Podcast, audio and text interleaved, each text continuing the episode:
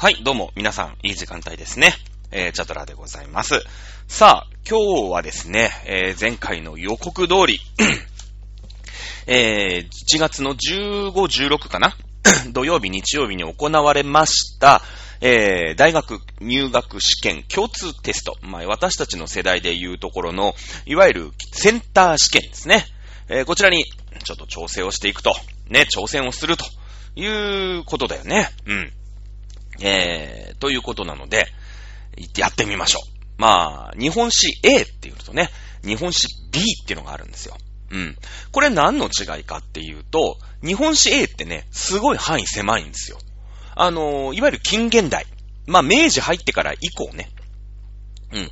ここだけしかやらないの。だから多分日本史 A っていうのを選択すると、もう、そもそもその明治開国してからみたいな、あところからしかやらないから、もうほら鎌倉時代とか江戸時代とか全部やんなくていいの。この古墳時代とかそういうのも全部やらない。もう藤原氏とか知ったこっちゃない。ね。もうその明治から以降ぐらいしかやらない。そこだけやるみたいな。だから、その、まあ、4単位あるんだけど、高校のカリキュラムでね、えー日本史っていうのはだいたい4単位、まあ、日本史 B っていうのは4単位なんだけど、うーん、2単位しか取れない。なんでかっていうと、あのー工業高校とか商業高校はさ、日本史とかに、まあ、普通高校と違って、こう、あのー日本史にね、あのー出せないんです。そんなに時間を割けないんですよ。なんでかっていうと、その、簿記、商業簿記とかを、の時間っていうのがあるよね。普通高校と違って。で、工業高校もさ、なんか、俺もあんま行ったことないからわかんないんだけど、こう、旋盤みたいのでさ、なんか金属の塊からなんかこう削り出したりとかね。そういう時間っていうのがあるじゃない。それ、それ以外のね、やっぱ商業は商業専門的、工業は工業の専門的な、あーまあ、授業っていうのが何単位かあるわけじゃないですか。なので、日本史に使ってられないのね。うん。なので、日本史 A っていうのがあって、もう明治だけ、ね。そのほら、時間数半分になりました。でも、日本のね、その古墳時代からずっと、平成までやっていきますってなったらさ、先生も教える方ももうすっ飛ばしすっ飛ばして大変じゃないですか。で、これじゃダメだっていうことで、日本史 A っていうのはね、主に商業高校、工業高校で、えー、取られている。うん、あの、授業なんですよ。で、受験にもね、あります。日本史 A っていうのは。当然、あのーまあ、範囲は狭くて、明治からあ現代までの範囲でしか出ない。説問がされないんだけれどもね。だけど、まあ、日本史 A で、あのー入学できる学校って結構狭まってきちゃうんですよ。普通ね、あの、多分9割5分ぐらい、95%ぐらいは、あ日本史 B っていうので皆さん受験する。まあ、いわゆる日本史っていうことは、あ日本史 B になるんですよね。ということで、えーこのお茶戸塾でもですね、この日本史 B、まあ、世界史もやっていくけどね、世界史もそう、世界史 A っていうのと世界史 B っていうのがあって、A はすごい最近のことしか出てこないの。ね。それはなんでかっていうと、当然そのね、同じこと。ね。えー、簿記やったりとか、削り出しとかやったりするから、工業高校、商業高校はね、その分、時間数を減らして、えー対応する。ね。えー、近現代しかやりませんよっていうのが、えー世界史 A であり、日本史 A。ね。ということで、えーまずは、私、一応ね、えーもうかれこれ24、5年ぐらい前になりますかね。うん。あの受験生でした。日本史選択の受験生だったんですね。えーですので、一旦は全部一応やったことがある受験生なんですよ。ということで、この日本史 B にね、えーここまでまあ2年、約2年ぐらいですか、あ歴史番組だなんて言ってね、こうやってラジオパーソナリティやらせていただいてるわけですから、この日本史 B どのくらい解けるのかな、ね、えーいうことですよ。まあ、まあ60点、ね、ぐらい取れればもう45ですからね、私今年でね。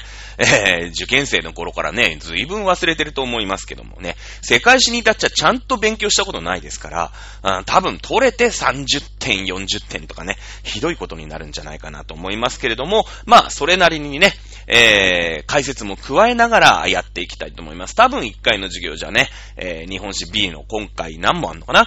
回答番号は1から32ですって。うん。これね、問題用紙があると非常にわかりやすい。あの、図表を見て答えなさいとか、写真を見て答えなさいなみたいな問題があるんで、あんまりラジオに向かないんだよね。ラジオに向かないんだけれども、これ結構ね、あの、ネットに落っこってるから、うん。あの、朝日新聞デジタルとかね、えー、そういう大手新聞社だったら大体ね、えー、PDF で落ちてるんで、それダウンロードして見ながら、ね、スマホとかパソコンをお持ちの方は、あ見ながらやっていただけると非常にわかりやすい。まあ、もなくてもね、ラジオですからお耳だけお貸しいただければ、えー、それなりにね、わかりやすく、まあ、なるべくわかりやすく、えー、解説をしていきたいなと思いますので、では、日本史 B 行ってみましょう。回答1から32、32問答えるんだね。今日はできる限りやっていこうと思います。じゃあ、第1問。次の文章 A、B は高校生の春菜さんと大輝さんの会話である。この文章を読み、後の問い1から6に答えよ。資料は一部省略したり書き改めたりしたところもある。はい、点18。なるほど。えー、まあ、はる、はるなちゃんとね、大輝くんがね、えー、会話してるということで読んでいきましょう。日本史を勉強していて気づいたんだけども、あ、これはるなさんのセリフね。えー、可愛く読め。日本史を勉強していて気づいたんだけど、小野の妹子は、小野の妹子。北条政子は、北条政子と読み、のがあったり、なかったりするよね。これはなぜなのか知っている？大輝くん答える。僕も同じような疑問を持ったので、先生に質問したことがあったよ。その時、生と名字の違いに関係するというアドバイスをもらったんだ。うん。この、この時の生っていうのはね、生命の生ね。えー、女編に生きると書いた生です。この生と名字の違いっていうのがあるんだというふうに先生からアドバイスもらった。そこで次のようなメモを残したことがあるよっていうことで大輝くんのメモが続いてきます。うーん、そうなんだ。ね、えー、先生はま答えを知ってるんでしょうね。この生と名字、基本的に我々結構ごちゃ混ぜにしてますよね。あのー、例えば、なんでしょうね。お役所かなんかに行った時にさ、自分のお名前を書くところがあると思いますけれども、生、名って書いてあったら、生のところに名字を書くよね。で、名のところに名前を書いたりするよね。うん。例えば、まあ、なんでしょうね。誰でもいいんですけど、鈴木、えー、なんとかっていう人だったら、まあ、生ってとこでは鈴木って書いたりするよね。うん。ね。えー、で、先生はね、こうやって教えてくれてました。生っていうのと名字ってのはそもそも違うんですよ。じゃあ、生って何ですか？ね。えー、宇治は、えー、大君や大和政権に使える同族集団をもとに成立。あー、なんか昔やったよね、お茶と塾でも。宇治カバネ制度。これ、生っていうのはさ、カバネとも読んだよね。うん。大友氏とかさ、ね、えー、何ですかっけ。まあ、旗氏ね、旗氏とかね。うん。あの、そういった、あまあ、蘇我氏とかさ、ね、えー、物のべ氏とかっていうのに、宇治っていうね、えー、まあ一族をこう代表する、まあお名前というかね、え、称号を与えて、そして、カバネと言って、まあ、お仕事だよね。お仕事。ね。えー、例えば、物のべしだったら、ものづくりに特化した、あ一族ですよっていう、お仕事、カバネを与えたんだよ。いうことだったよね。宇治は、大君や大和政権に使える同族集団をもとに成立。ああ、なるほど。そのことを言ってるんだろう。はい。カバネは、いや、大君から宇治に与えられた称号なんだ。そうだったよね。一族の人たちに、この人たちこういうお仕事をしてる、こういう風な特徴がある集団なんだよ。言って、大君、まあ、後の天皇に当たるんだけれども、その時はね、えー、豪族からは大君という風に呼ばれていたんだけれどもね、えー、宇治に与えられたんだって。うん、なるほど。ね、えー、律令制のもとでは、姓は宇治とカバネの総称とされた。うん、なるほど。そのうち律令制度っていうのができてきて、ね、えー、宇治とカバネっていうのが、まあ、ごちゃごちゃになってきたわけだ。ね、お仕事のさ、特徴みたいなね、例えば、いや、旗氏とか、物のべしなんていうのがあったんだけれども、まあ、その頃はさ、みんなで分業してね、ものづくりは物のべしがやりましょう、みたいな感じだったんだけど、まあ、律令国家、日本もさ、少しはね、国としてまともになってくると、まあ、じゃあその一族は、ああ旗織りだけしてればいいよとかね、ものづくりだけしてればいいよとかっていうんじゃなくて、全体的に全部やることになるよね。うん。ということで、宇治とカバネの総称ね、性というものは、うちとかばれの総称ですよ。特にその、お仕事の内容とか、一族のね、えー、特徴とかっていうのを表すわけじゃないんだよ。っていうことになったんだろうね。うん。はい。えー天皇は姓を持たない。あ、なるほど。うん。天皇はね、姓を持たない。確かにね。例えば、広人し、えー親王とかね、えー、なんとか殿下とかって、ななんか名字とか姓とかっていうのはあ聞いたことないですよね。はい。平安時代にカバネが形骸化して、姓はもっぱら宇治を指すようになった。そうだよね。平安時代にもカバネ、みんながさ、なんかそんな、ね、えー、織物してますよとかさ、あものづくりしてますよって言うんじゃなくて、ね、えー、その一族を表す、うキーワードとして、えー、宇治というものを指すようになった。なるほど。平安時代以降、源、平、藤原、立花が代表的な姓となる。そうだよね。うん。えー、源平、東吉なんていう風に言ってます。まあそうなんだって。じゃあ、それが姓というものの、うん、先生がくれたメモなんだって。ね。じゃあ、名字っていうのは、明確に区別していた時代がある。この名字っていうのはどういうものかっていうのを先生が説明してくれてる。うん。家名として、師匠、私が、あまあ、称する。ね。勝手にっていうことだよね。だから。ね。家名として師匠されたことに始まる。ね。だから、勝手に名乗ったっていうのが名字だと。ね。それに対して姓っていうのは、大君から宇治に与えられた。天皇から宇治に与えられたことだよっていうことだよね。そこが違う。うん。えー、叙位、ね、えー例えば位、例えばあれよね、えー、正なんとか位とかさ、うーん、太政大臣とかね、えーそういう時の任官などの際には、名字ではなく、姓が用いられる。なるほど。だってさ、ね、えー、なんか、正一位とかね、えー、太政大臣とかさ、そういう位をもらうときには、やっぱり正式なあお名前を使うよね。正式なお名前使うよね。天皇陛下からいただいた正式なお名前が用いられるよ。ね、家名として勝手に名乗ったおの、ね、名字なんてのは使わないよって言ってる。なるほど。うん。えー武家の名字は、所領、まあ、その時に住んでいるね、自分の支配している地域の地名に由来するものが多い。ああ、なるほど。まあ、確かにね、えー千葉県には千葉市なんていう人がいたりとか、ね、えー伊豆のね、伊東っていうとこには伊東さんなんていう人が住んでたり、えーしてるんですよ。今ね、鎌倉殿の13人なんかで出てくる伊東助地官なんていうのがいますけど、これは伊東の地域ね、伊豆の東海岸を治めていた、あまあ、豪族。だったんだね。うん。そういうのが多いんだって。はい。明治時代には、それまでの百姓や町人にも名字の交渉が許された。ね。名字の交渉。今度は交渉だからね。うん。えー明治時代になると、名字をもう公として名乗っていいよ。正式なあ名前、名字として名乗っていいよというふうに許されたんだって。百姓や町人にも。うーん、ということです。これがメモだ。さあ、問い1。空欄あ、いに入る文の組み合わせと正しいものを1から4のうちから選びなさいと書いてあります。はい。あ、ね、えー、その後ね、大輝くんと春菜さんの、おお名前に関するね、えー討論が続いてます。ちょっと読んでみますよ。姓は、やがて宇治と同じものになるけど、名字とは違うものだったんだね。うん、そう。北条政子の場合は、兵士の一族であり、平の政子が正式な名前と考えられてるみたいだね。ということは、北条政子は、あ、だから、のがつかないんだね。ここまで来ればわかりますよね。いわゆるその、お姓というね、天皇から賜った正式な、お、ま、あお名前は、えー、平の政子だったんだって。だけど、平の政子ってな、あんま言わないよね。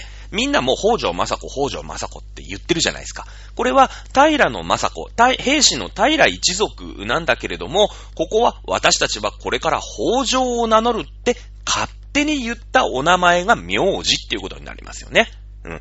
だから北条政子はのがつかないということになるよね。うん。だから、平のって言って、天皇からいただいた清きね、えー、もう、なんていうのかな、あー正式な、ね、えー、お名前に関しては、のっていうもの。これは、源の頼朝、源氏だったり、平の清盛だったり。この辺全部、天皇大君からいただいた由緒正しいお名前と。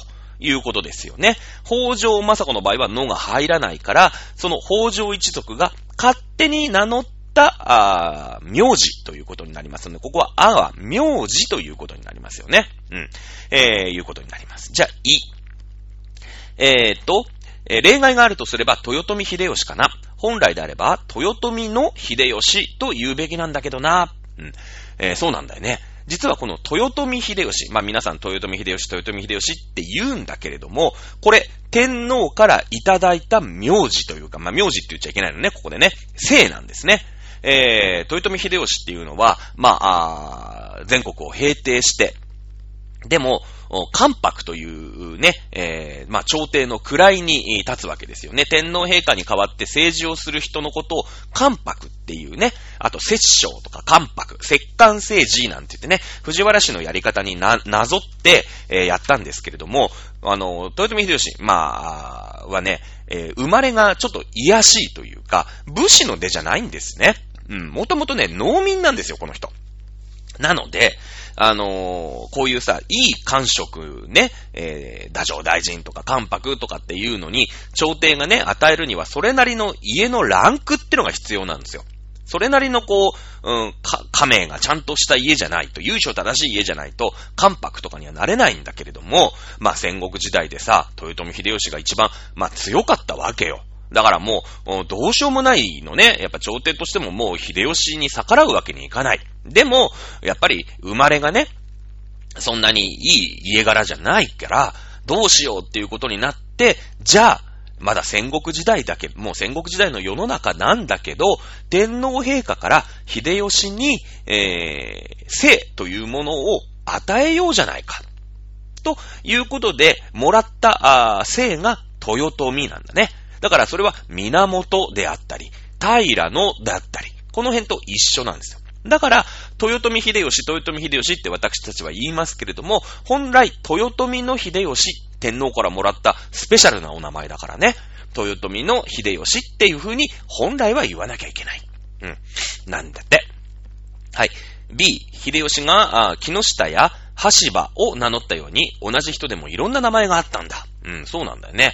えー、まあ、木下東吉郎。もともと、まあ、えっ、と、お百姓さんの出でね、えー、まあ、侍になるって言って出てたんだけれども、やっぱもう最初、士官するまではさ、まあ、織田信長をね、えー、大将と決めて、そこに仕えるまでは、貧乏暮らしだよね。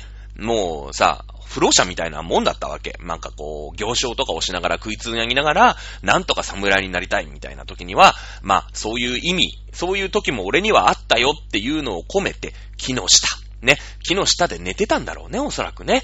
そういうところで日差しを避け、雨を避け、昨日ね、枕に寝ていたこともあった。その時代の俺は忘れないぞ。いう意味で木下って名乗ってました。木下東吉郎っていう風に名乗ってたんだよね。これは、えー木下、東吉郎、富士っていうのは、あこう、なんていうの、木にさ、絡みつくようにね、えーいるじゃないですか。それは、あ自分がその木に寄りかかって寝ていた、ね、えーいうような、あイメイメージだよね。うん。そして、羽柴っていう風に名乗ってる。羽柴秀吉っていう風に名乗ってんだよね。えーこれは何かっていうと、えーっと、なんだっけ。織田信長の、まあ、に家臣になった時にね、先輩の家臣に、えー庭長秀ってやつがいて、それと柴田勝家ってやつがいるの。で、これたら先輩。もう重鎮。ね。で、私は新参者の木下東吉郎でございますと。えーこれより、庭様の羽という字と、柴田様の柴という字を一字ずついただきまして、羽柴秀吉と名乗りとうございます。ねえ、いう風に言うわけですよ。うまいよね。こういうこと言われたらさ、先輩もなんか悪い気しないし、なんか、ね、新参者が来たけど、なんか袖にするわけでもなくて可愛がっちゃうじゃないですか。こういうとこうまいよね。ただ、橋場ってのはこれね、勝手に名乗ってるわけだって、先輩の一字ずつもらってるから天皇陛下からもらってないよね。これは名字だよね、間違いなく。勝手に名乗ってんだ。うん。はい。えー、大輝くんのセリフまだ続きます。それは、それに、近世になると、百姓や町人たちも名字を持っていたようだよ。名字対等の禁止というように、あくまでも交渉が許されなかっただけなんだ。そうなんだよね。もう、江戸時代、まあ、もっと前かな。まあ、戦国時代、室町の末期ぐらいになると、結構ね、一般人でも、この交渉って言って、うーん、まあ、正式な名前としては当然天皇から賜ってないわけですから、ね、えー名乗れないんですけども、自分勝手にね、あのーやっぱ名字みたいなもの、まあ、名字を名乗るう人っていうのは出てきます。例えばお金持ちの町人。ねえ、ー、木の国や門左衛門とかね。なんか聞いたことあるじゃないですか。その屋号みたいなのを名字にして、えー、越後屋なんとかとかさ。ねえ、そちを悪者よの、みたいな。ああいうお金持ちのね、えー、商人なんかは、あ名字を持っていた。ね、えー、交渉は許されなかったけどもね、正式には、あ名字っていうかその姓としては認められなかったんだけどもね。うん。はい。えー、明治時代になると、政府は、いのために、平民にも名字を名乗らせた。なるほど。明治時代になるとみんなね、その、百姓さんであり、町民でも、正式に名字というものを名乗るようになる。これは何のためか。ね。えー、日本史のテスト。まあ、これ全部の試験そうなんだけど、いちいちこんなことを考えながら読んでたら、100あっても時間足りないんですよ。ね。えー、なので、それはもう、あのとこの文だけ読む。いのとこだけ読むんで答えるんだけど、まあ、せっかくね、こうやって文章があるから今解説しながらやってるけどね。じゃあ、い。いの選択肢は、家族、士族、平民の身分を撤廃するっていう選択肢と、近代国家の国民として把握するっていう選択肢がある。じゃあ、明治時代に、まあ、いわゆる平民だよね。えー、お百姓さんとか、大工さんとか、ね、商人とか、そういった人に名字を名乗らせたのはなんでかっていう話。家族、士族、平民っていう身分を撤廃する。なるほど。なんか、あ死の交渉っていうね、えー、江戸時代にあった、あ身分を撤廃したよね。明治時代に。って思って、意に飛びつく。意というか、これの、この選択肢に飛び込むと間違いなんだね。武士、ね、えー、農民、武士、あと何？ね、町人っていう風に書いてないよね。家族、士族、平民って書いてあるじゃないですか。これは歴史用語になります。えー、元武士だった人たちが、ね、明治になって一応その身分制度はなくなったんだけど、ね、身分制度はなくなったんだけど、元武士なんだよねっていうことで、ちょっと特別扱いされてんの。これが士族。ね。で、あと、朝廷絡みの偉い人たち、貴族の人たちも、元、ね、えー、貴族だよねっていうことで、家族っていう風な、あジャンルに分類分けされてました。一応、平等なんだよ。ね、えー、天皇のもとに人民は平等だから、頑張ったら強くなれるよって言って、なんとかね、アメリカに追いつけ、追いつこで、追いつけ追いつけで、みんなが頑張ったよ、富国強兵したんだよって、これお茶と塾でもやったじゃないですか。だけども、最初っからさ、そんなもう全部フラットにしちゃったら、やっぱ反対、反感食うよね。うん。だから、君は元士族、元武士だよねっていう士族っていうのを明治に作ったんだ。ね。ですので、明治時代には逆に家族、士族、平民という身分っていうのが出来上がった時期だね。うん。それに対して近代国家の国民として把握する。そうだね。えー、明治時代になって戸籍というものをしっかり明治政府が作るようになりました。そのために、えー、名字っていうものをみんなに名乗らせたんですよ。いうことになるよね。問いの一番。北条政子は名字っていうことになります。北条はね。だから、あ答えとしては何になるのかな？えー、答えとしては、名字プラス名前と、だから2になるね。2になる。まあ、あ問題見てない人は何のこっちゃって話なんですけども、というのが答えになります。はい。えー、問いの2番。河川部 A。中世のある武士について述べたんだって。河川部 A は何に書いてあるかな？えー、武家の名字は、所領の地名に由来するものが多い。なるほど。うんうんうんうん。そうだね。えー、例えば、うん、伊藤助地下。ね、これは、えー、の、伊東温泉の近くだよね。伊東っていうとこを収めてたから伊藤助地下。ね、えー、いろいろあるよね。はい。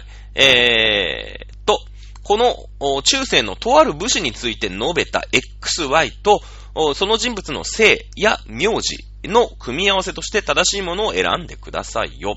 じゃあ、X 読んでみましょう。育った信濃国の地名で、えー、通称された。なるほど。ここで随分ヒントだよね。はい。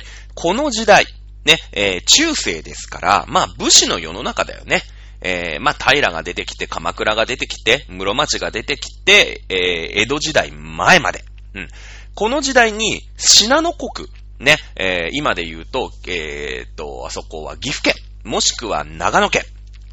ね、この辺の地名で通称された。これでもピンとくるよね。この時代、あの辺の地、地名が名前、まあ、名字がついた武士って言ったら、木曽義仲じゃない？ね。木曽義仲かもしれないな。ちょっとここで当たりつけておこう。えー、続き読むよ。敵対する一族を都から追い落として、朝日将軍とも呼ばれたが、はい、確定した。朝日将軍ってのはこれ日本史やってる人は絶対覚えておかなくちゃいけないワードだよね。うん。これは、あ、た、み、あの、源の、お義仲。まあ、基礎義仲のことです。これで基礎義仲が確定しました。敵対する一族を都から追い落として、これは兵士だよね。平の清盛のことになります。はい。続き、いとことの合戦で、えー、廃止した。まあ、討ち死にしたっていうことだね。いとこ。これは、あ源の頼朝、そして義経の兄弟。この人たちとはね、えー、木曽義仲はいとこ同士にあたります。ね、源の頼朝の親父の弟の子供が、あ源の、義家。木曽よ、えごめんなさい。源の義仲。木曽義仲ね、えー、になります。まあ、これもう3つもヒントがあるんで、木曽義仲で確定ですね。えー、つまり、木曽義仲。まあ、えー、っと、うーん、選択肢は、平、源、新田、足利とあります。ね。えー、基礎ってあればもう確実なんですけど、基礎義仲っていうのは、源氏のね、源氏が基礎にいたから。ね、えー、信濃国でいまし、いたので、その山奥に隠れ住んでる源氏だから、基礎って自分が名乗ったんだよね。えー、この人の正式な姓は源でございます。つまり、X は B ということになりますね。はい。Y。読んでいくよ。姓は源氏だが、所領の地名を名字として名乗った。うん。ここまでだったら、木曽義仲だってそうだよね。姓は源氏だ。ね。えー、所領の地名、つまり基礎山中に住んでるわけですから、ここの地名を名字として名乗った。これ基礎義仲のことで間違いないよね。まだね。ここまでなら。はい。室町幕府から東国支配を任されたが、将軍と対立して自害に追い込まれた。なるほど。こう、室町幕府から東国支配を任された。って書いてあるよね。これがヒントだな。うん。室町時代の人なんだ。ね。えー、見てみよう。これね、平。平ってさ、兵士でしょ？兵士が滅亡して、源氏が出てきて鎌倉幕府でしょ？で、その後の室町幕府でしょ？ってことは、ちょっと兵士の人はなんかちょっと出てきづらいよね。なんか出てきづらいよね。はい。えー、源氏、源。まあ、これはまあありだよね。でもさ、姓は源氏だがって書いてあるのに、この人の姓は何ですか ?B、源ですって答えさせるかな？答えさせないよね。これもちょっと選択肢としては不自然な問題になるね。B も間違いなくない。すると、選択肢は C の新田、もしくは D の足利ということになるよね。この時代の新田といえば新田義貞だ。新田義貞。新田義貞何した人かな？って考えていくと、兼務の申請だね。兼務の申請。えー、室町幕府の前、えー、っと、鎌倉幕府の後に、やっぱりさ、あの、武士の政権がずっと続いたでしょ？平の清盛にいいようにやられました。源頼朝がずっとね、その後出張ってきました。で、源頼朝の血筋は途絶えちゃったんだけど、その後北条氏にいいように政治されましたつってさ、天皇チームね、朝廷チームちょっと干されてたの、政治の世界から。そこで出てきたのが五代五天皇っていうのが出てきて、なんとかね、やっぱり天皇中心の政治に戻さなくちゃいけないよね。ね。あんな武士なんかに好き勝手やらしちゃダメだよね。っていうのが五代五天皇。その時に活躍したのがこの新田義貞。まあ、つまり鎌倉幕府を倒す時に活躍したのが新田義貞だ。ね。えー、でも室町幕府から統合支配を任されたが、将軍と対立して自害に追い込まれた。あんまり書かれてないよね。五代五天皇の五の字も書かれてない。するともう残ったのはこの足利という選択肢しかないんですね。足利氏って、へえ、姓は源氏。源氏なんだっていうことが分かんなかったとしても、これもう足利選ぶしかないんですよ。ね。えー、答えはこの D、足利で合ってるんだけどもね。えー、室町幕府から東国支配を任された。足利久保をなんて言ってね、えー、関東を治める役目、関東に睨みを聞かせる室町幕府ってのは、あもちろんね、京都にありましたから、あ東にね、やっぱり、えー、まあ、武士たちをね、えー、睨みを聞かせなくちゃいけない。ね、逆に、えー、東京、まあ、江戸に幕府があった時に、えー、西、ね、えー、九州とか四国とかに睨みを聞かせるために置いたのは、太宰府だったよね。太宰府だったよね。で、まだ、あー京都にね、平安、平安に、あったんだけど、平安京の守りがまだ盤石な、な、盤石じゃない時、ね、九州とか四国とかにまた、あ豪族がいて、悪さしないように押さえつけるのも、これも太宰府だったよね。うん。ということで、これは、あ D の足利が正解ということになりますね。ということで、選択肢は4番になるんですよね。はい、次。問いの3番。まだ3問しか言ってないのかな。河川部 B に対して。河川部 B なんですか？河川部 B って。えー、っと、秀吉が木下や橋場を名乗ったように、同じ人でもいろんな名前があったんだ。なるほど。うん。これについて考えなきゃいけない。近世に活躍した近世だね。近世っていうのは江戸時代のことです。ね。に活躍した人物の名前に関して述べた次の文、1から3について、古いものから年代順に正しく配列したものを選びなさいよ。歴史、これ、年代の並べ替えだね。これは河川部 B とか関係ないんですよ。実はこの問い3を選んで、河川部 B に関連して、まあ私は今ね、こんな時間がたっぷりあるから、河川部 B って何かなって言って、あ、木下のこと、橋場のことだなって確認しましたけど、これテストやるときはやっちゃいけないんですね。もう、ただ単純に、この1、2、3という3分あるんだけど、ね、3つの文があるんだけど、これの古いものの年代順の並び替えだから、問題文なんか見る必要ないんですね。うん。単純にこの3つの文章を比べていきましょうということです。1、読んでいくよ。武士の出身であり、本名を杉森信森と言ったが、わからない。誰杉森信森って？そこまで私歴史詳しくない。作家としては、近松門左衛門と名乗った。なるほど。近松門左衛門のことなんだっていうことだよね。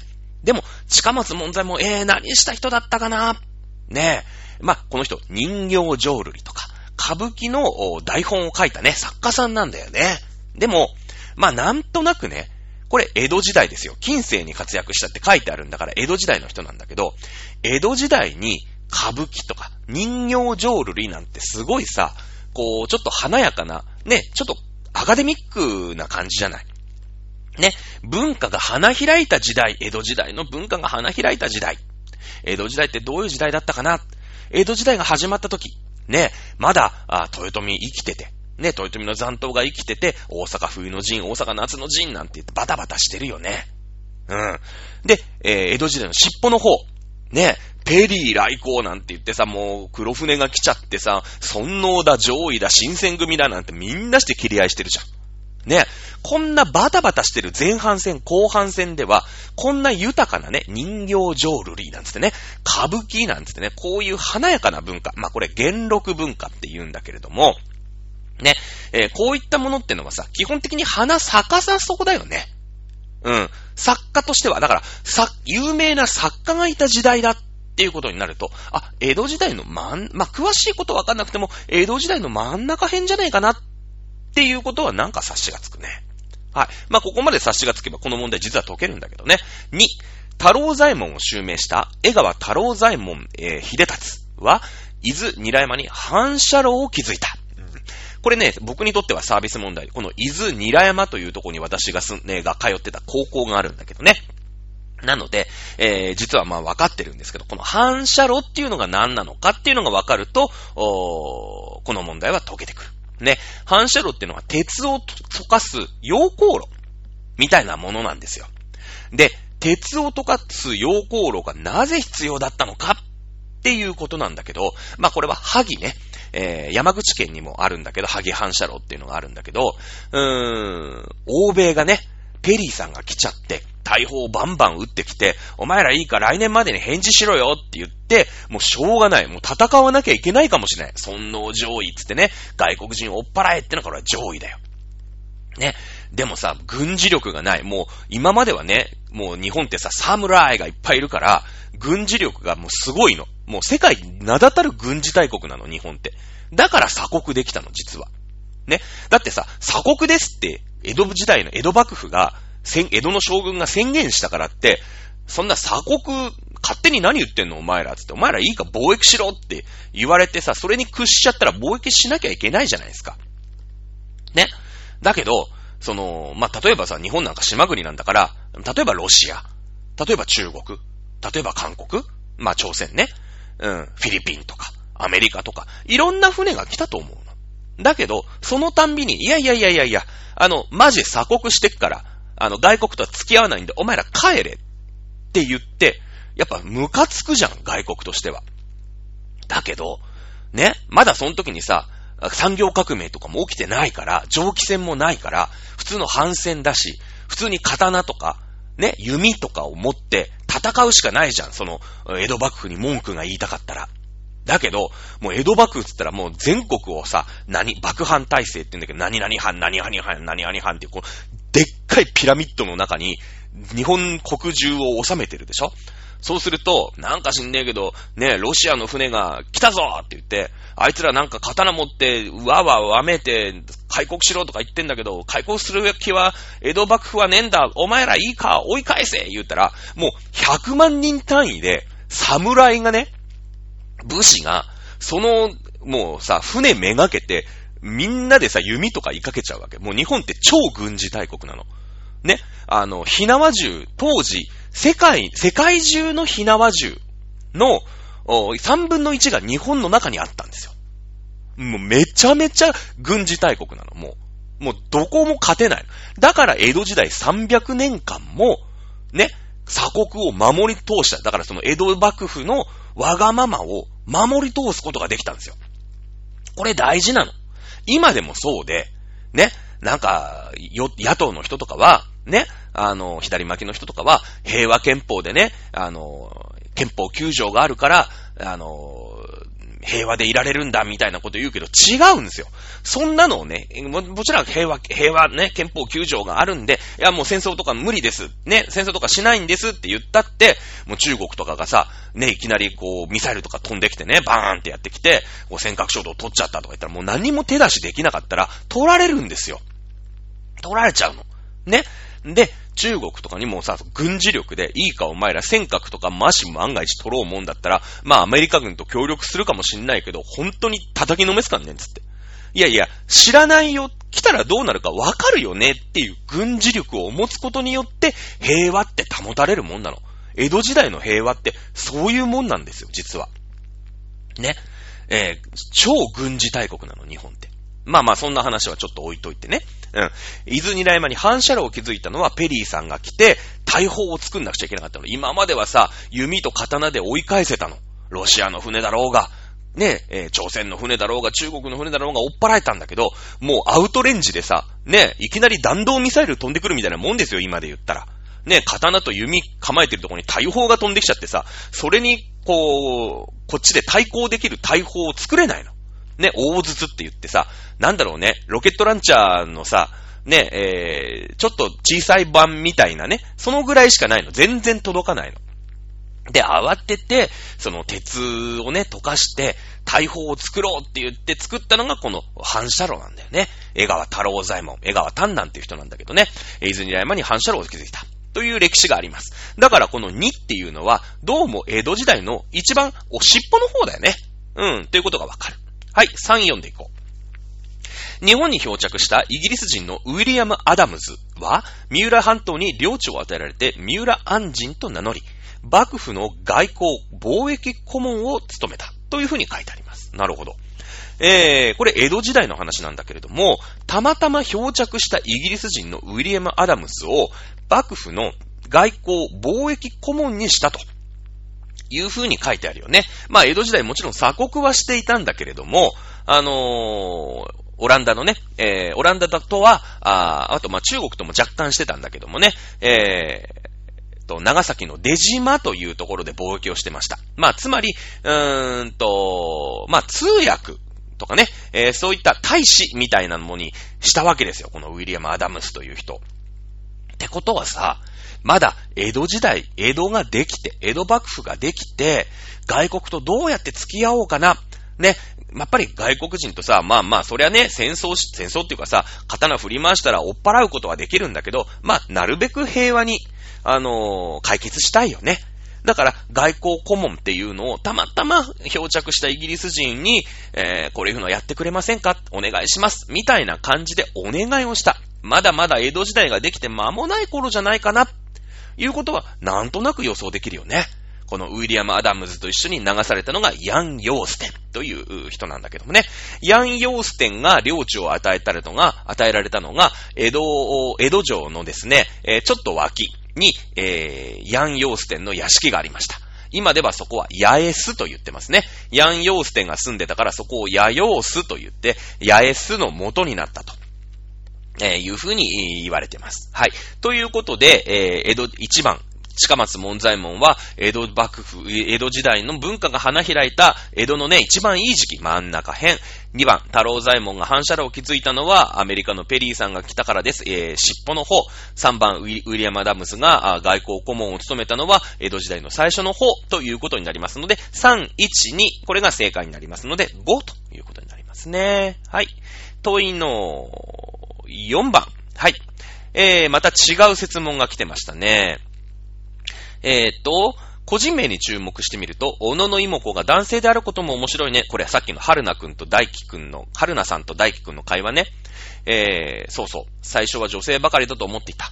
春菜。えー、天皇家の名前を見てみると、何々子という女性名は佐賀天皇の時代に一般的になる、なるみたいだよ。次の図には佐賀天皇の娘として、えー、雅子内親王、秀子内親王、よし子内親王の名前があるね、なんて言ってね。ほとんどこのね、説問読まなくていいです。はい、どんどん見てみましょう。えー、っと、問い4、河川部 C、佐賀天皇の子供から、名前の付け方がガラリと変わっているのがわかるね。うん。えー、河川部 C に関して、佐賀天皇の子供の名前の特徴と、その背景に関して、述べた文のうち、最も適当なものの組み合わせを1から4のうち選びなさいよ。ね。A, C, A, D, B, C, B, D という選択肢があります。つまり、A と B のうちどっちかは合っててどっちかが間違ってる。ね。C と D のうちどっちかが合っててどっちかが間違ってますよっていう選択肢だ。ね。だから A と B が合ってるっていうことはありません。C と D が合ってるっていうこともないです。ね。これがまず選択肢を見て当たりをつけていくっていうことになるね。うん。えー、選択肢まず見てみましょう。ね、よくわかんないじゃん。佐賀天皇の子供の名前の特徴知らねえよっていう話なんですけど、実はね、これ問題見るだけで答えられたりします。はい。A、養育氏族の名称が消滅し、和風化の影響が認められる。B、養育氏族の名称が消滅し、東風化、ね、えー、隋東五代の東ね、東風化の影響が認められる。このうちのどっちかが間違ってるんだね。えー、今回は時間がたっぷりあります。まあ、本当はね、えー、テストを受けてるときはもうこの段階で、えー、全然上のね、えー、図表とかを見ずに答えなくちゃいけない。時間がないからね。えー、ですけれども、ここはゆっくり解決、解説をしていきましょう。佐賀天皇の子供。ね、えー、三人王子がいました。ね、本当だったらこの人たち、まあ、佐賀天皇の前の、例えば、えー、桓武天皇なんかは、山部の親王っていう風に呼ばれてたんだって、皇太子の時にね。で、純那天皇は、大友の親王って呼ばれてたん。うん。これが、なんだろう、養育氏族っていうことなんだろうね、おそらくね。うん。で、佐賀天皇の子供は、普通だったら佐賀天皇の子供が育てられた氏族。ね、例えば、まあわかんないけど、大友氏にまた育てられたのは大友親王とかになるだろうし。ね、えー、違う一族に育てられたら、あなんだろうね、違う一族、うまあわかんないけど、鈴木親王とかさ、ね、いう風になるかもしれないよね。だけど、この、この、佐賀天皇の子供から、正義親王、正しいという字に良いと書いて正義親王。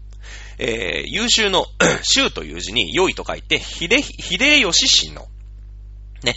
えー、なりわいが良いと書いて、なりよし親王っていう風に、良い漢字が使われてるよね。良い漢字が使われてる。別にその、お育ててくれたあ一族、ね、これ養育氏族っていうらしいんだけど、えー、の名前にこだわっているわけっていうわけではないということになりますね。うん、なるほど、なるほど。じゃあ、あ養育氏族の名称が消滅し、確かに消滅してるんだ。ね。で、この、お正義とかさ、秀吉とかこういういい漢字を使うのは、一体全体、和風化なんですか？それとも東風化なんですか？っていう選択肢の答えということになりますよね。さあ、こっから先はもうセンスの問題になるんですね。もちろんこれ、両方の考え方がある。例えば、東風化という考え方であれば、やっぱり身内にいいお名前、いい漢字をつけるっていうのは、党の考え方。逆に言えば、ね、昔、ひみこなんていうのを、日本のね、えー、なんか遠く離れた島国の癒しい癒しい一族が、あ送ってきたんで、お前らはひみこって言うんだって。じゃあ、えー、中国ではこの癒しいっていう字を与えて、ひみこっていう風に、えー、書こうよ。これ嫌がらせだよね。うん。逆に言えば、自分の子供にいい、えー、漢字を与えるっていうのは、まあ、東風な考え方。じゃあ、東風な考え方かもしれない。でも、和風な考え方っていうわけでもあるよね。例えば、日まあ、和という感じだよね。もともと日本は和国って言ってて、中国が嫌がらせで嫌な感じね。えー、なんか媚びへつらうみたいな、なんかそういう嫌な感じを和っていう風に与えたんだけれども、日本人はそれが嫌な感じということがある日突然分かっちゃったんですよね。ということで、えー、平和の和という風に日本のことを故障するようになったよね。日本風の食事のことを和風っていう風に言ったじゃないですか。ね。だから、これ和風化とも言えるよね。いい漢字を身内に使う。ね、これわかんない、難しい。と思うでしょ？ね、思うんだよ。これ考えちゃいけない。これ、佐賀天皇の時代ですよっていう風に言ってる。佐賀天皇、さあ、お茶と塾でどこで出てきた？空海のとこで出てきたよね。三筆。日本でベスト3字が上手い人。ね、えー、佐賀天皇、空海、えー、立花の早なりでしたよね。うん。つまり、佐賀天皇の時代、その、最長とか空海とかっていう、その時代なんだ。最長とか空海の時代ってどういう時代だった？ね、えー、唐に、えー、お勉強に行って、ね、えー、仏教の総合学芸大学、総合仏教大学を作らせたのが最長だよね。そこで、最長が学びきれなかった密教を中国に行って第一人者にしっかり習って密教を持って帰ってきたのが空海だったよね。この時代だよ。この時代ってことはさ、まだ唐に対して超リスペクトしてるよね。ってことは、佐賀天皇は東風化、ね、唐にリスペクトを覚えてる時代なんだの、に生きてる人なんだなっていうのは、なんとなく感じてほしい。うん。ここはもう、おいろんな、もう難しいこと考えない。佐賀天皇時代は唐にリスペクトしてた。だから東風化の影響が認められる。これが正しいんじゃないのかないうこと。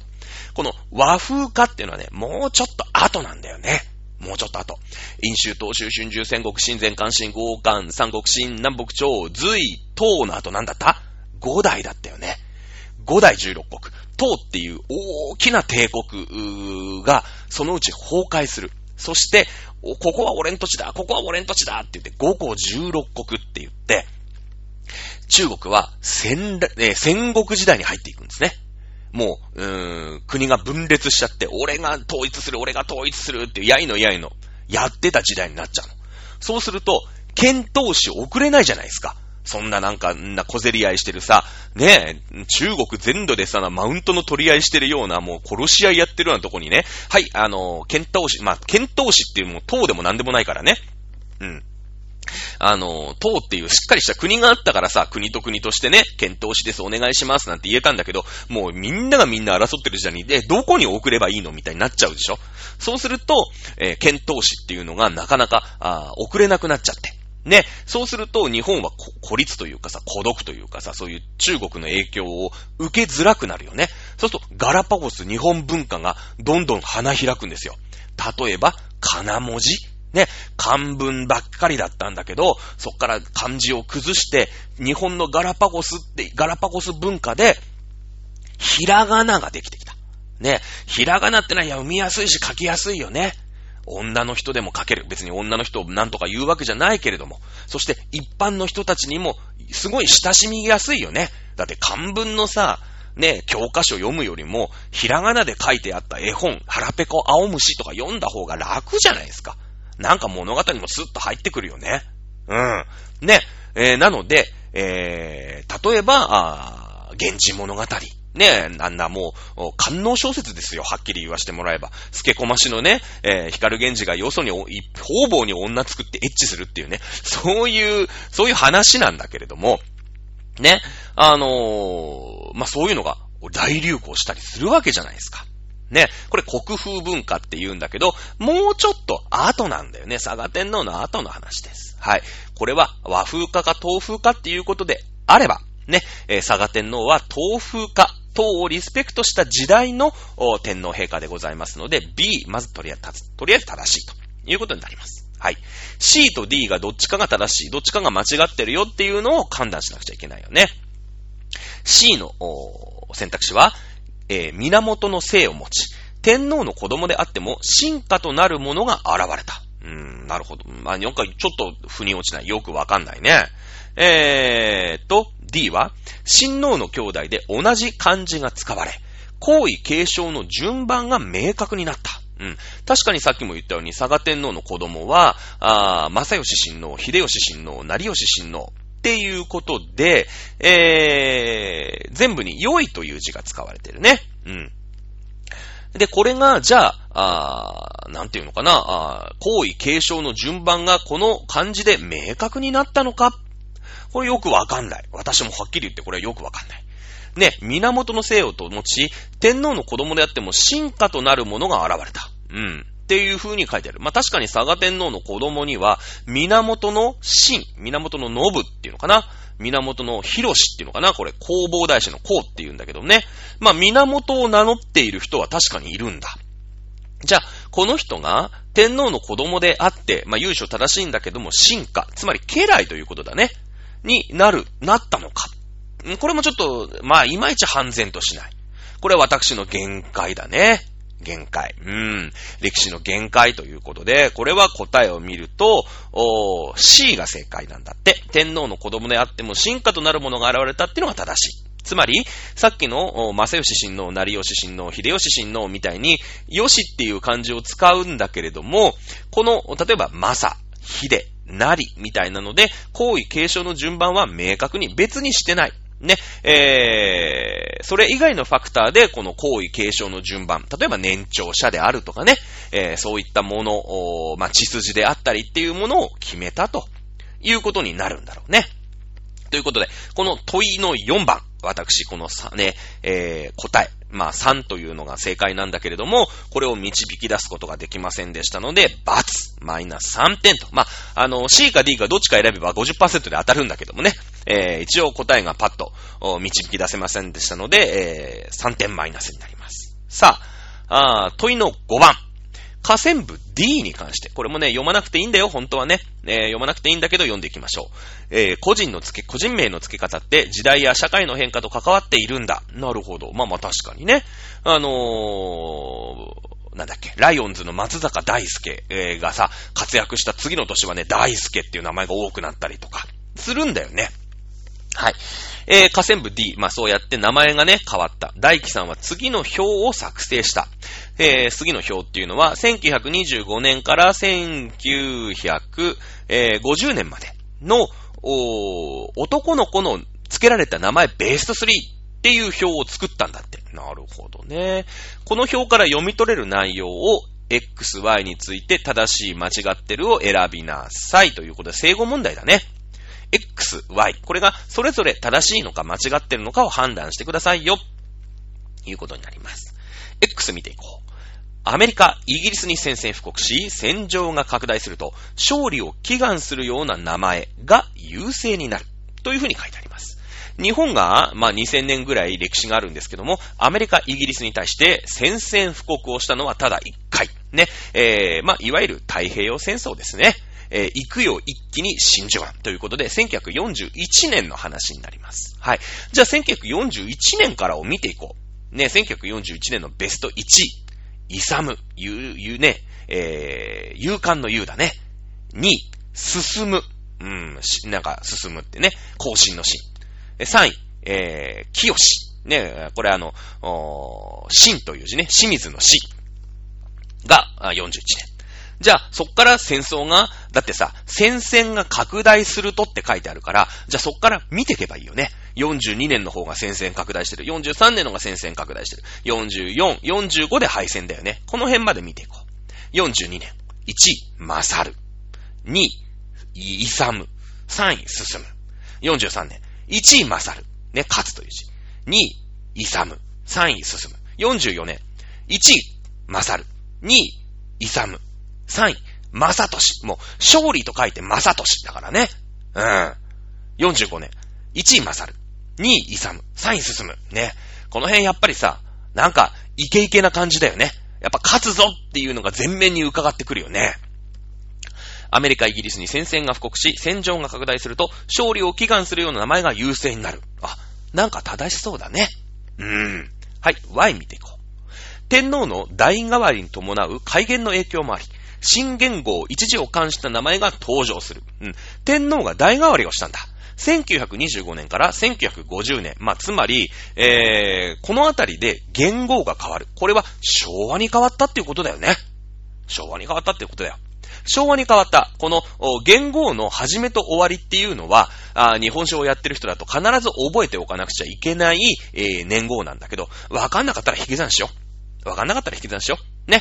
えー、そうなってくると、昭和あ元年、まあ、大、えー、と、大正から昭和になったのが1927年なんですね。1927年。ここ見ていきましょう。ベスト1位。えー、正治。ね。昭和の昭に2と書いて正治。えー、ベスト2。えー、昭和の昭1時で、アキラ。ね。えー、3位和夫なんだって。1928年。ね。えー、昭和の昭に3と書いて正蔵。ね。2位、茂。もっていう字ね。えー、3位、えー、と、昭和の昭1時でアキラっていうことで、この1927年、28年だけ、昭和の昭という字を使った名前が、わーって、ね、出てきてますよね。うん。これはやっぱり昭和になったよっていうことで、この昭という字を使ったお名前が流行ったっていうことだね。X、Y もこれ正しいんじゃないですか？ということで、正解は1ということになりますね。はい、次。問いの6。えー、その後、まあ、実はさ、これ、今気づいたんだけど、この春菜さんと大輝さんっていう名前がさ、実は多分だよ。調べてないからわかんないんだけど、18年前、だからこのセンター試験、大学共通テストを受けてる18歳の子たちの生まれた年、今から18年前の男子の名前の1位と男子のな、女子の名前の1位なんだよ、きっと。多分。だからこれ、春菜さんと大輝くんなんだよ。多分ね。うん。えー、いうことになってると思いますけれども、えーと、何でしたっけ？はい、えーと、問い録。春菜さんと大輝くんは、人名から見た、えー、日本の歴史について意見を交わした。次の意見 A から D について最も適当な組み合わせを選んでくださいよ、いうことだね。正語問題だね。うん。まあ、一つ一つの文章に対して正しいか正しくないかっていうのを、ああの、チョイスしていけばいいということになります。はい。えー、選択肢をまず見てみましょう。A, C, A, D, B, C, BD。さっきと一緒だね。A と B のうちどっちか1個が合ってる。どっちか1個が間違ってる。B、えー、C と D でどっちか1個が合ってる。どっちか1個が間違ってるっていう選択肢しか残されてないよね。だって A、B っていうのが正しいよっていう選択肢は残されてないし、C、D っていう選択肢が正しいよっていうのも残されてない。つまり A と B でどっちか1個落とさなきゃいけない。C と D でどっちか1個起こさなきゃいけないよっていう風に問題を解く必要があるということだね。じゃあ見ていきましょう。A。天皇は性を持っておらず、さっき言ってたよね。先生のメモに書いてあったね。それを進化に与える存在とあったと考えられる。だったよね。豊臣の秀吉。豊臣という性を進化、自分の家来に与える存在だったんだよ。これ合ってるよね。ってことは B は間違ったんじゃない？っていう風に疑いを持って見ていこう。B、江戸時代以前における日本の支配階層においては、夫婦同姓が原則であったと考えられる。うん。夫婦同姓が原則だったかな？ねえ。だってさ、最初思い出して、なんであれ北条政子が出てきたの？ねえ。北条政子の旦那さんは源頼朝だよね。源頼朝。で、奥さんは北条政子。夫婦同姓かな？違うよね。吉んば。ね、北条っていうのは勝手に名乗った名字だから、ね、北条っていうのは勝手に名乗った名字だから、いや、ちゃんとしたね、戸籍上、まあ、その天、えー、天皇からいただいた姓というところでは、夫婦同姓じゃないかなっていう疑問が浮かんできた人。これ、センスあるね。さすが。だけどもさ、さっき、この問いのいくつかのとこに言ったよね。北条政子は、姓は正しくは、平野政子だったんだよ。これわざわざ書いてくれてるよね。これ、問い録に対する、うー、伏線だよね。完全な。ね。源頼朝、実は北条政子は源の政子だったら、夫婦同姓だよね。源っていう同じ姓、天皇からいただいた、由緒正しき、えー、お名前、姓は一緒だということになるけれども、設問の中で、えー、北条政子っていうのは、正式な姓は平の政子ですよって、わざわざ言ってくれてんのよ。ね？なので、そっから類推しても、江戸時代に以前における日本の支配階層、ねえ、源頼朝と北条政子でしょ？もう支配階層のトップオブトップじゃないですか。鎌倉時代のトップオブトップですよね。夫婦同姓が原則でしたか？ね、源頼朝、北条政子でも違うし、正しい方で読んでも、正しい姓で読んでも、源の頼朝、平の政子。違いますよね。はい、B は間違いということになります。じゃあ、残った C と D、どっちかが合ってて、どっちかが間違ってるということになりますね。はい、C 読んでいきましょう。近世の百姓町人が、基本的に名字の交渉を許されなかったのは、えー、武士身分との差別化を図るためと考えられる。うん。近世ってのは江戸時代のことだよね。死の交渉っていう完全な、ね、えー、身分制度がありました。武士には名字対等、名字を名乗ること。それから、あ刀を持つこと。これが特権として認められていた。ねえいうふうに、江戸時代、皆さん習ったと思います。ねえ C はなんか合ってんじゃないかな。ってことは D が間違ってんじゃないかな。っていうことになるね。えー、D 読んでいくよ。明治の民法が女性に嫁ぎ先の名字を使用させたのは、まあ今はさ、ほら、夫婦別姓とかいろいろあるけど、当時はもう嫁いだ先の名字を名乗るのは明治時代決まってたんだ。ね。啓蒙思想の普及を図るためと考えられる。なるほど。なんか、あーなんか一見正しそうだよね。この啓蒙思想ってどういう、うー思想だったかな。ね。啓蒙思想って言ったら、あーなんかさ、あ、福沢諭吉だな。天の上、ね、人は、なんか、天は人の上に人を作らず、人の下に人を作らずだから、なんか女性にね、そういうさ、あーなんか、ね、そういう平等とかなんとかっていう感じだよね。だからなんかみんな平等だから頑張って近代化して西洋化していこうね、みたいな、そういうとこで出てくる言葉だよね、この啓蒙思想って。ね、だったらさ、女性に嫁ぎ先の名字を使用させたっていうのは、ちょっと反するよね。本当だったらもっとフェミニンな言葉じゃないですか。ね。なんか女性も本当は賛成、賛成権とかしてね、まだまだ男尊女子の時代ですよ。ね、えー、嫁ぎ先の名字を使用させたのは啓蒙思想かなちょっとなんか合わない感じするよね。うん。なので、A と C が正しいということで選択肢は1ということになります。さあ、問いの1、6問終わったところで、私、1問間違えましたけれども、えー、なんと、1時間経ちました。ここでね、えー、このペースで解いてったら、あの、今、この問いの1が終わった段階、全部で問いの6まであるのかな？問いの1が終わった段階で試験時間終了してます。ねえ、えー、10点、20、10何点しか取れない。15、6点ぐらいしか取れないよね。うん。まあ、今回すごいね、えー、丁寧に解説していくとね、このぐらいになります。まあ、次回はね、もうちょっとスピードアップしながら、えー、やっていこうかなとというふうに、えー、思っていたりもしますよね。はい、ということで、えー、じゃあ、あ次回ね、またこの問いの2から頑張ってやっていきましょう。はい、ということで、えー、何ですかっけ？共通テスト第1問日本史 B 解説でございました。ありがとうございました。ということで、また来週この続きやっていきましょう。さよなら。